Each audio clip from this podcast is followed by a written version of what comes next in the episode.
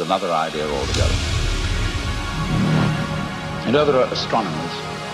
Uh, there's a, two great theories going on in astronomy about the origination of the universe.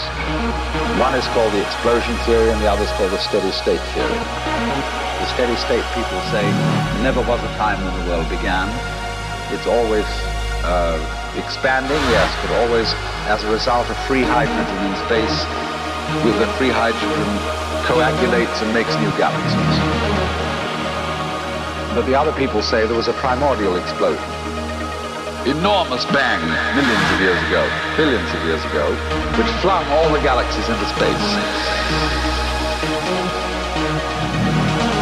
It's like uh, you took a bottle of ink and you threw it at the wall. Smash! All the ink spreads. And in the middle, it's dense, isn't?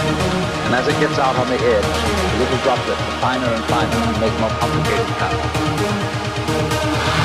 So in the same way, there was a big bang at the beginning of and it spread.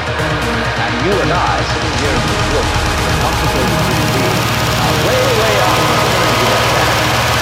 We are the complicated little kind But so we define ourselves.